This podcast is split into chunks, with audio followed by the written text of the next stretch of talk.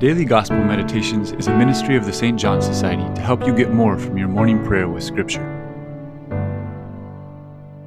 Today's Gospel deals with the important topic of anger and reconciliation.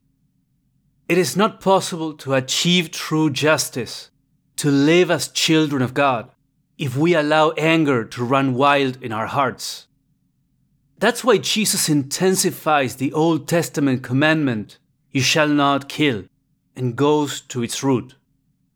The ultimate outcome of a soul that is dominated by anger is to attack and to kill. But the very first root of that is when you allow any unjust, disproportionate anger to take hold of your heart. If that anger is left unchecked, it may reach destructive levels quite fast.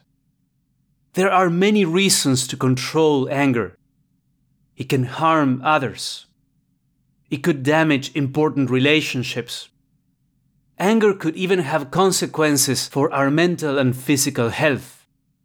It creates a barrier between God and us. This teaching of Jesus implies that there is a certain freedom with regards to anger. Anger is hard to stop if you allow it to escalate. But if you stop it in its first manifestations, you will be able to keep it in check.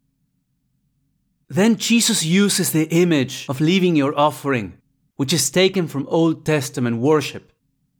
In the Eucharist, you cannot pause Mass to go do something else. But this fits the situation of an Israelite in the temple. They could present an offering whenever they were ready. But of course, it can still be applied to the Eucharist.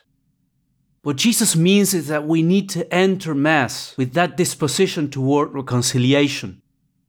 If others want to keep their anger, that's on them.